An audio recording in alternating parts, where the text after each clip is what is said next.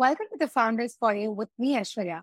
This foyer is full of conversations, the space where creators, founders, and builders look for all the support and concepts to grow their ideas into products. When was the last time you tried explaining an idea to your friend, coworker, or co-founder? Of course, it happens quite frequently for most of us. But looking back at the experience, at certain instances, we spent more time trying to explain because the person could understand it better and there are times when they immediately vibe with us. So, what exactly is the purpose of communication, especially from the context of clarity, brevity, and impact? I have someone with me right here to break it all down for us. Matt Abrahams is a lecturer at Stanford Graduate School of Business, wherein he teaches entrepreneurial minds about organizational behavior, strategic communication, persuasion, and cognitive planning. He also runs the Think Fast, Talk Smart podcast, wherein he hosts guests and discusses everything around maximizing the effectiveness of communication. Matt also held senior leadership positions at software companies where he created and ran global learning prior to teaching. Hey, Matt, thank you so much for being here on the show today. I am excited to be here with you and look forward to our conversation. Awesome. So let's just get started. Uh, you know, from software companies where you ran global leadership teams to publishing books teaching and running a podcast, everything has been around communication, right? How did you enter this space? And, you know, looking back, how do you connect all these journeys together? Uh, well, it was all by by trial and error and and and just dumb luck. So uh, I I've always been somebody who who has enjoyed communicating all through my schooling. I had opportunities to communicate, and I pursued those. When I went to college, university, I was very interested in becoming a doctor, a medical doctor. Mm-hmm. And I then met calculus and chemistry, and they, they taught me that that perhaps might not be the best approach for me. And I began studying other things, and I was exposed to psychology and became very, very interested in it. And it turns out within psychology, what interested me was communication. So I mm-hmm. ended up graduating with degrees, both my undergraduate and graduate degrees, in, in fields I didn't know existed before I started studying. So uh, once I found my passion in communication, uh, I applied it in the corporate world. I ran, as you said, learning and development groups and saw just how critical communication is within an organization. You you don't have to be the the smartest, the best at your job, but if you can communicate well, you you can have lots of opportunity and mm-hmm. conversely, you can be an expert in your particular field or your particular job. But in fact, if you can't communicate it well, it can lead to trouble. So I saw that and then had an opportunity to come back to my passion, which is teaching. And mm-hmm. ever since that, teaching communication skills, helping entrepreneurs, helping students to to improve and hone their communication. And I love it. I love it. Awesome. Yeah, I mean, I, I absolutely love the way you put it as a con- connectivity between different points because um, uh, mostly people tend to look at you know communication or teaching at only certain lens, but you brought in the team context, which is very important. Often we don't understand the effectiveness of communication at workplace because we think that talking to teammates or getting something done is is just about conveying our ideas and and it's only looked at from one side of the lens. But there's the other side where you know the the uh, stakeholders around should understand what we're trying to convey. So I think you brought that important point, and it shows how much of importance uh, communication has with with this context. So I'm glad you're actually teaching a lot of uh, young minds about how to get this better, how to do this better, which is exactly what we would go ahead and discuss more on this show now. Great. Awesome. So now that you brought this context of students and entrepreneurs, uh, one thing that I um, always had in my mind was you talk to all of these people every day, and there's so much potential where it's in an environment where these people can learn from each other. And there's a lot of serendipitous opportunities for them. But what is that one surprising mistake or pattern that you notice in this uh, bunch of ambitious folks when you try to teach them or when you try to coach them? The fundamental and foundational mistake that most people make in their communication is they focus only on what they want to say. They don't mm-hmm. think about what their audience needs to hear. And I don't care if that's one individual, if that's a small group meeting, or that's a big presentation. If we only focus on what we want to say, we miss an opportunity to connect, to make our content salient and relevant, and we might fail So, first and foremost, people have to think not about what do I want to say, they need to think about what does my audience need to hear, which Mm. begs for them to think about who their audience is, what their experience and expertise is, and how they can make their content relevant for the audience that they're speaking to. Right. So it sounds more like a role play, right? Where you take the focus away from you, but then you try to put it on the person or the group of individuals who listening to you, and then try to try to pass over and and like think more from the shoes. Um, sounds more like that. Absolutely. It's about empathy. It's about putting yourself in the other person's shoes. The reality is, all of us suffer from the curse of knowledge. We know way too Mm. much about the things we're talking about, and our Yeah. audience often doesn't have that same depth of knowledge or experience. So, if we talk at the level that's comfortable for us, we might be talking over their heads or not hitting the mark for them. So, really taking on their position, as you said, uh, thinking about it from their needs can make a Mm. fundamental difference. Absolutely. You know, this reminds me of one of those um, uh, concepts that I was reading in the recent times. There are like two types of listening. One is to trying to understand uh, whether what we say is is getting really conveyed and trying to understand their viewpoint. The other kind of listening is just zoning everything out and and just like running your own voice in your head. So a lot of communication is also like trying to listen to what the other party says and also trying to then regroup the things that you have in your mind and and use that rational instead of just, zoning them out and, and always trying to make your own point right That's a, a very astute observation. Listening is active. It is absolutely two way. You're listening to the other person, but you also have to listen to yourself, your opinions, your ideas, your reactions to what you hear.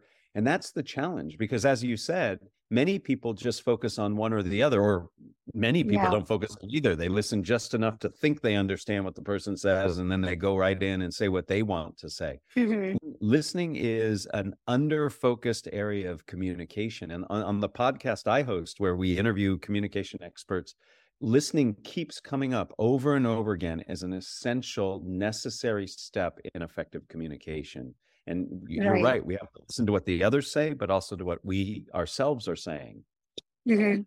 That's true. That's very true. And I'm glad you brought up this um, um, concept about talking to other people as well, because this is uh, this is very different from different contexts, right? Like uh, when you're there in a school environment, the kind of uh, listening and the kind of talking you do is very different from when you're put in a corporate setup or when you're trying to uh, pitch to investors or working with different sets of people from the pet space. So um, this kind of a, an active listening and learning and talking is always going to have context switching in different uh, places. So I'm glad that you're trying to bring in experts from different um, streams to talk about this.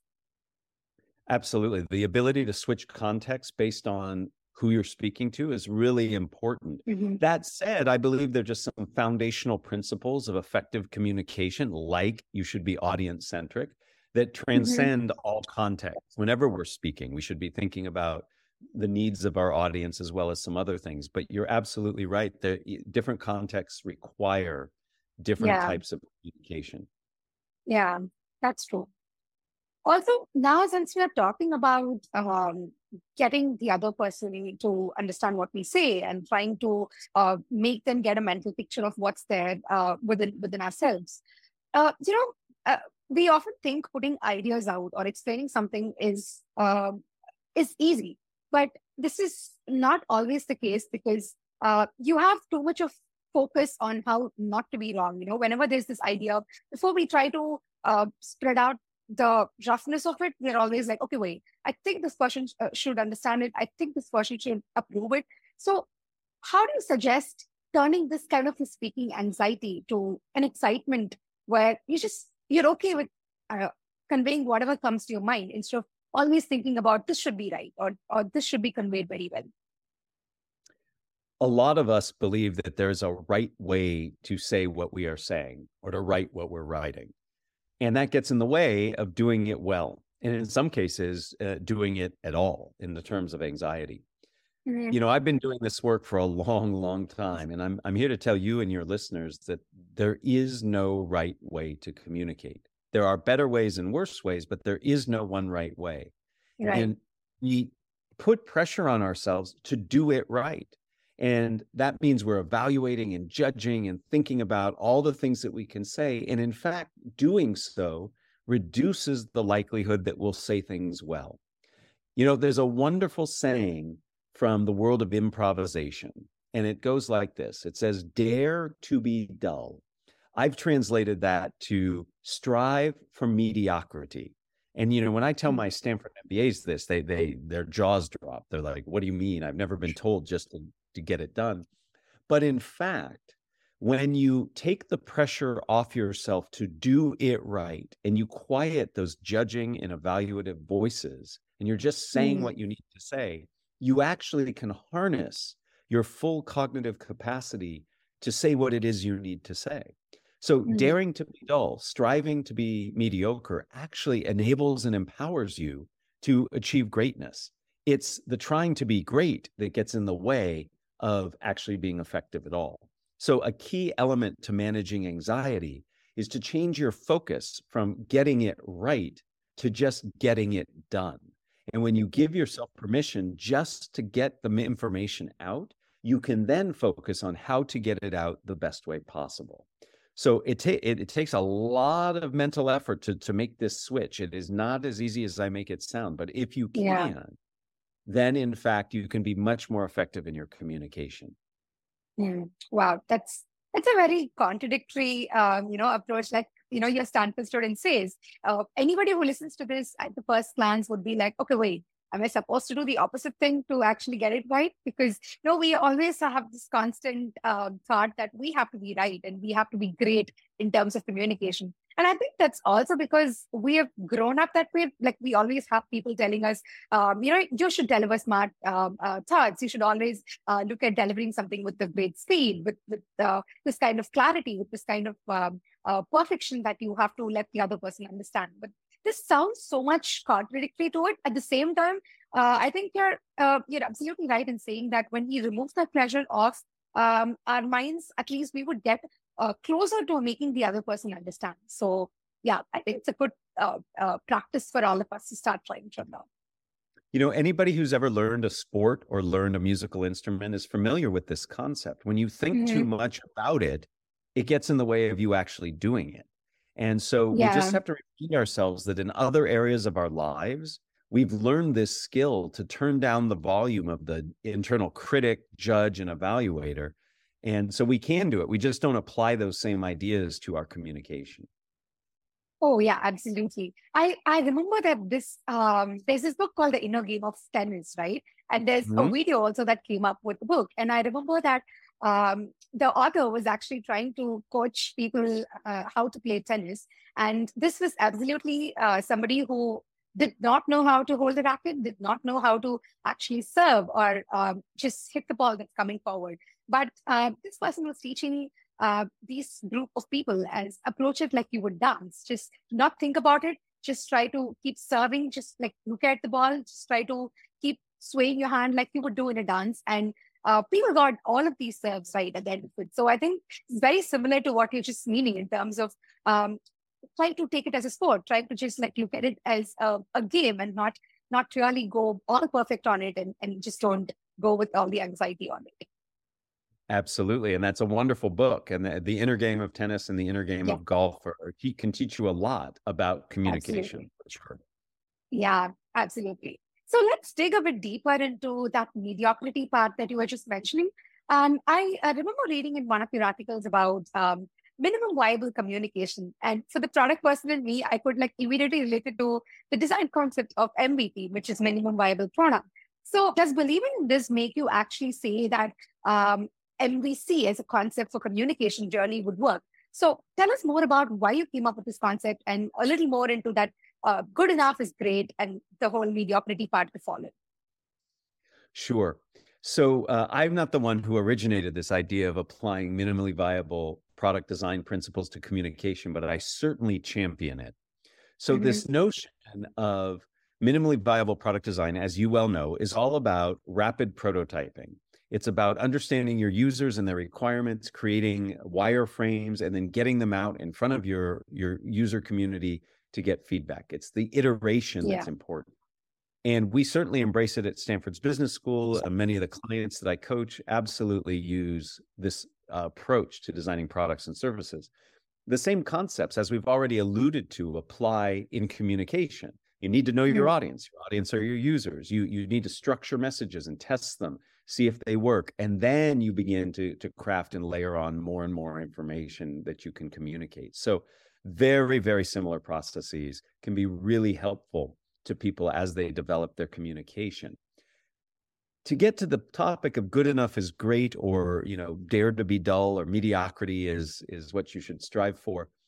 Again when you undergo minimally viable product design the goal mm. isn't to create an amazing product right at first. The goal is to learn. The goal is to adapt. The goal is to get feedback so that you can adjust and the mm. same is hmm. true in communication if you if you put the pressure on yourself to make your first iteration perfect it never will achieve that because you'll be constantly doubting, judging, uh, rather than get something that that meets the minimal needs. That's why it's called minimally viable, and then get it out. And the same is true with communication, and then you can iterate on it. So the concepts that we talked about earlier definitely apply to the concepts of minimally viable communication.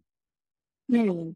So you mean to say that when this kind of a concept is embraced, even our day-to-day interactions could get you know less stressful and and more clear in terms of not just always looking at it for pitches and something more grand but just interpersonal communication just talking to our friends just trying to get better at what we convey you know when you meet with your friends your family you you want to connect you want to be present you want to enjoy what you're doing and if you're constantly mm. judging and evaluating and thinking is this the right way to say it then you're not being present. You know, it's sort of like the person who goes on a vacation to a beautiful location and spends all their time taking pictures on their phone of the location rather than actually taking time to look around and enjoying the location. So if we're constantly in our heads evaluating and judging, then we're not experiencing and enjoying the the immediacy of what we have. So we need to be present we need to turn down the volume of the judge and evaluator. And I'm certainly mm-hmm. not saying you should never think about what you're saying. You absolutely need to. And there is a time and a place to judge and evaluate what you're saying.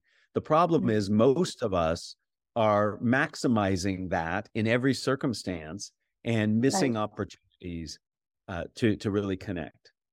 Mm-hmm. That's very true. And I often see this uh, come up in, in most of um, these tech enthusiasts because uh, often they have this thought that they want to go to these networking events. They actually want to connect with people.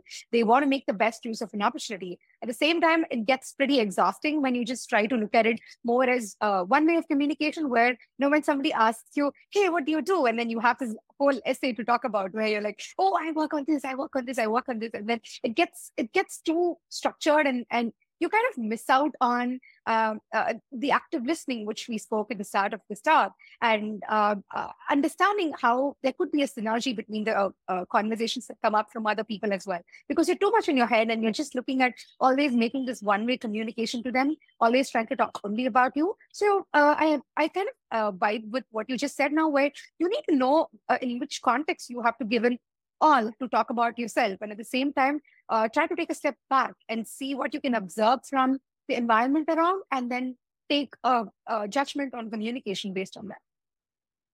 Yeah i agree with you. You know a lot of us approach small talk chit chat these interpersonal uh, communications we find ourselves in uh, as data gathering opportunities. I just today on my podcast interviewed an expert on small talk and relationship building. And she said, most of us approach this as data gatherers. We go into these circumstances. What do you do? How do you do it? What's important to you? That's yeah. all gathering data. And her her approach, she says, that's not fun. That puts a lot of pressure on you. Uh, rather, approach these with curiosity.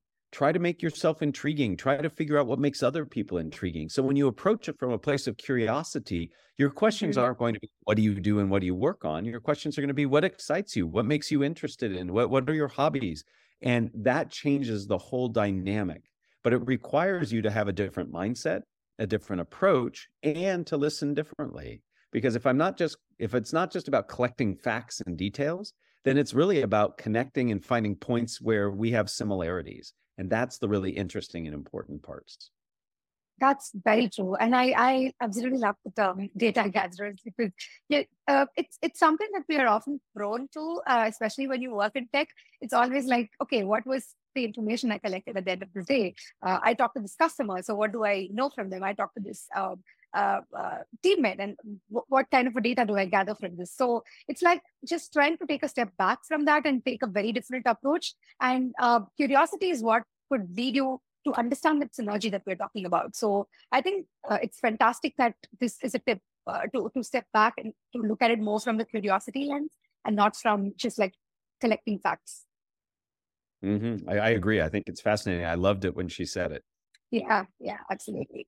So uh, since we're talking a lot around uh, how do you just stop this judgment and how do you like just approach uh, everything with curiosity i also wanted to touch upon the concept of feedback because um, uh, as often being um, in in the entrepreneurial space we have this tendency to work on something always try to get active feedback from people and um, try to fine tune something to to shift.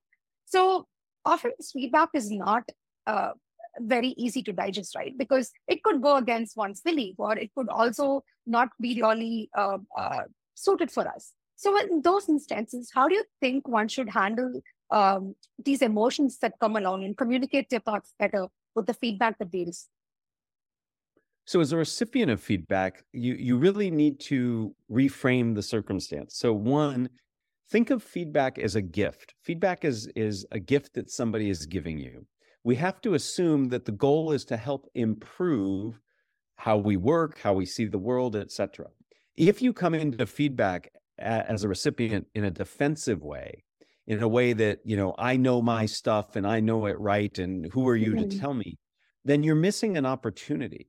You know feedback is an opportunity to grow to improve to to learn about yourself. The reality is we don't know ourselves as well as we think we do. You know how we interact how others see us is really really important for us to to get insight from and other people can give us insight and fill in the blind spots. So I encourage everybody to not only see feedback as a gift, but to actively seek out feedback, especially when it comes to your communication. Mm-hmm. And that's how you get better. You know, the only way you get better at communication is three things it's about reflection, repetition, and feedback, right? If, if you don't get the reps in, do the practice, if you don't reflect on what worked and what didn't, and finally, if you don't get feedback from other people, there's no way you can improve you know we mm. all fall victim if we don't if we don't look for that we all fall victim to that definition of insanity doing the same thing over and over again expecting different results. You have to take time to do repetition reflection and feedback to get better at any skill especially communication. Right.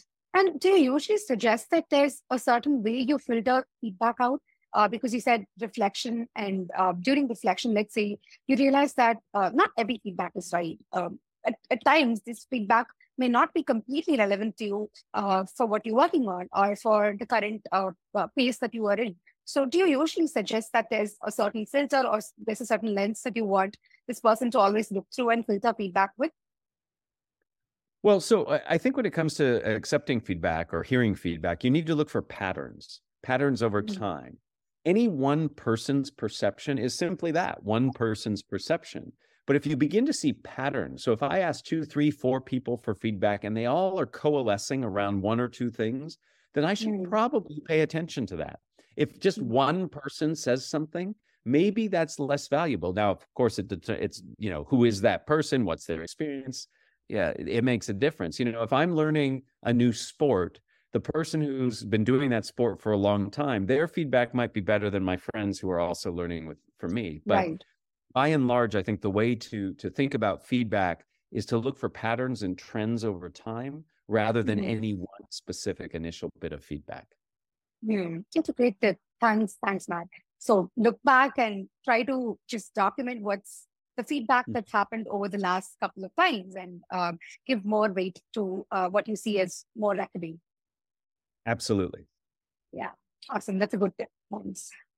So uh, now, switching gears a bit to negotiation, which uh, I think is a lot around persuading, right? And I know you talk and you have a lot of tips around persuasion.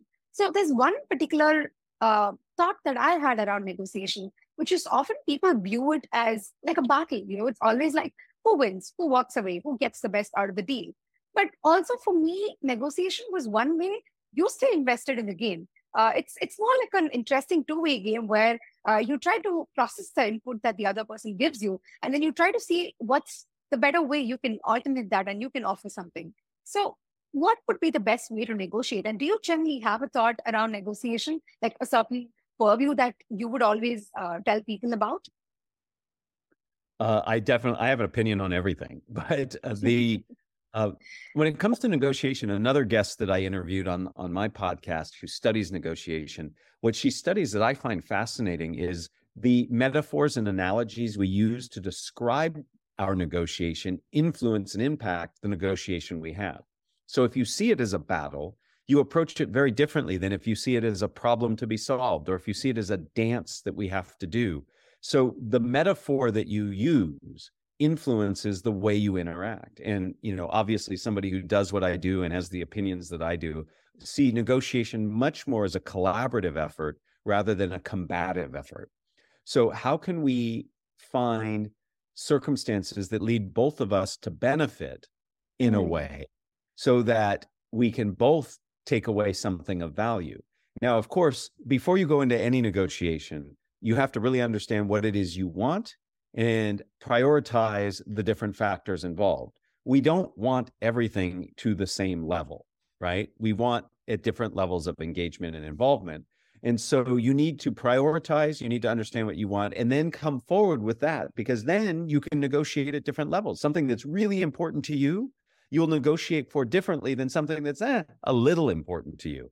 So mm-hmm. there's, there's a process of preparation, there's a process of framing that we have to look at before we actually do any negotiation. Right. So the framing changes the whole um, uh, environment that the conversation is set in, right? Like when you look at it as a battle, it's always going to be um, just the tying back to what we spoke at the start of this conversation. It's not listening to the other person because you're always fixated in your own thoughts. You always want to go ahead with what's there in your head. You're like, okay, this is what I want, and, and this is what I'm going to speak. So uh, I often find this uh, funnily in in uh, team conversations where you know when you go with uh, the outcome already in your mind, you just don't uh, give room for new details to creep in. Absolutely. You just don't yeah, you're just like, you know what, I've made my decision. And it makes the whole uh, uh, negotiation or even the conversation null because you're not ready to take that new input. And often this context switching happens because you have to give room for this new information to come in. So I think with the uh, with the guest that uh, you interviewed, she brought in a good example of reframing it. So when you reframe this to be more as a as a game or as a dance or just like a movement, then I think you you keep changing these blocks. You're like, okay, now there's this new information. So what do I have to look at? And then you try to rearrange these parts and get better, I guess. Absolutely. You're exactly right. You're exactly right. And it's not just for negotiation, it's the way we frame everything. Framing determines how we approach it, how we act on it, and what we do. Mm-hmm. That's where a lot of miscommunication can happen. You know, if I if I see negotiation as a game and you see it as a battle, then we're coming at two different angles. And just think about conflict that you have in your own life or at work.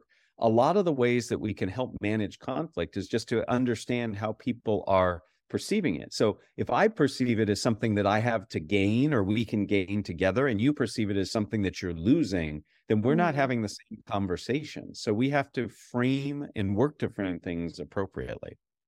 Right, right. And a lot of psychology involved. Mm-hmm.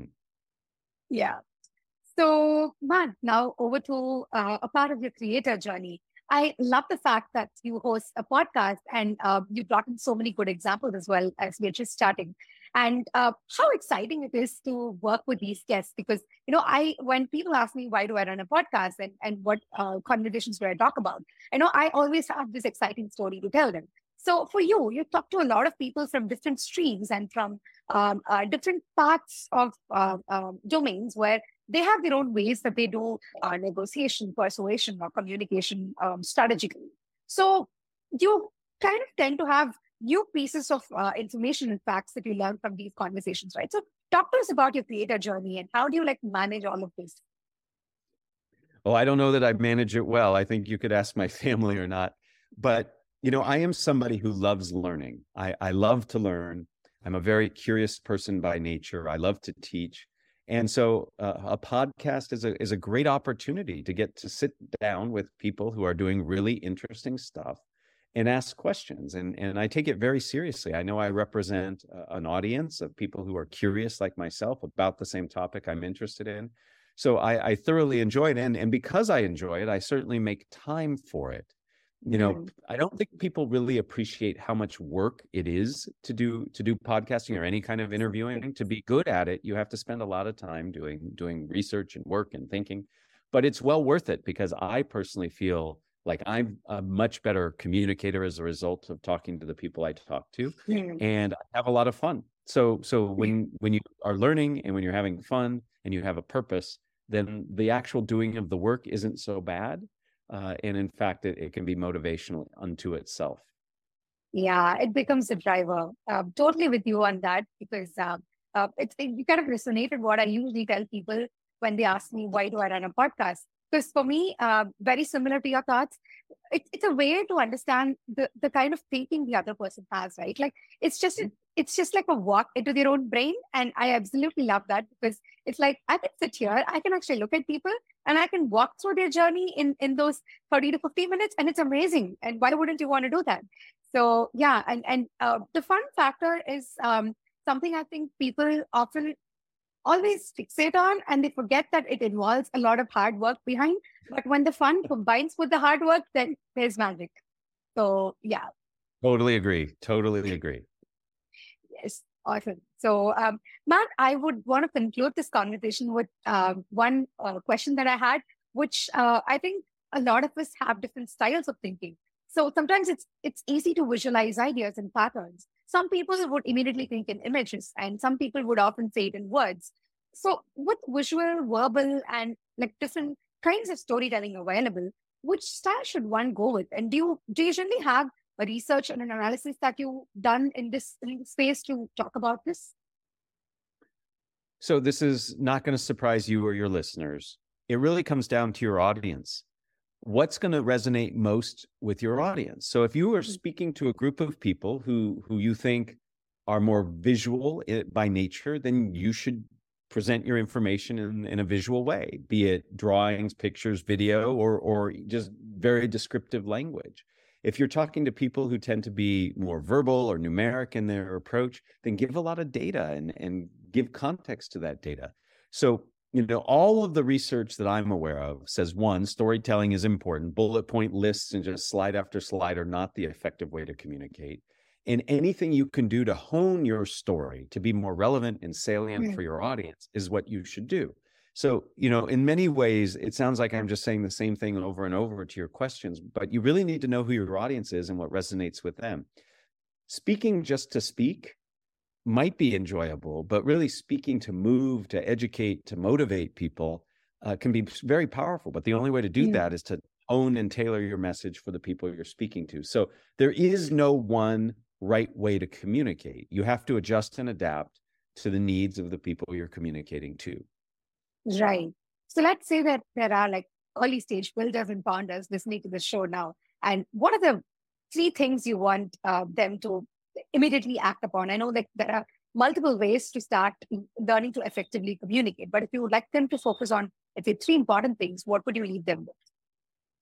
Uh, first and foremost, know who your know who your audience is and your users are. If you're building product or services, you have to understand what's important to them, and you do that again, uh, this was great advice from one of my guests. You do that by getting out of the building, by getting out of your chair. You don't think it through. You go talk to people and you understand yeah. what's important to them. So the second thing is listen. Know who your audience is and listen. And once you've heard that information, think through how best to package up your messages. What's the best way? Is it telling stories? Is it using data? Is it leveraging a certain structure? but figure out how to package the information up. But first, you have to know who you're talking to, you have to listen and understand them, and then you create the content. Most I know how most people create presentations, as do you. You beg, borrow, and steal every slide you've ever created before, somebody else has. You put them all together, and that becomes your message. But that message is going to fall flat. It's not going to have a flow. It's not going to resonate. Why? It's not targeted to the needs of the audience and it's not structured in a way that can help people really understand it. So those would be the three bits of advice. And not, not only would those be, those are the three bits of mm. advice that I teach my MBA students, I teach the people I coach. That's where you have to start. Listen, reflect, package. Wow, awesome. Thank you so much, Matt. It was uh, a pleasure talking to you and like so many fantastic examples that you brought in.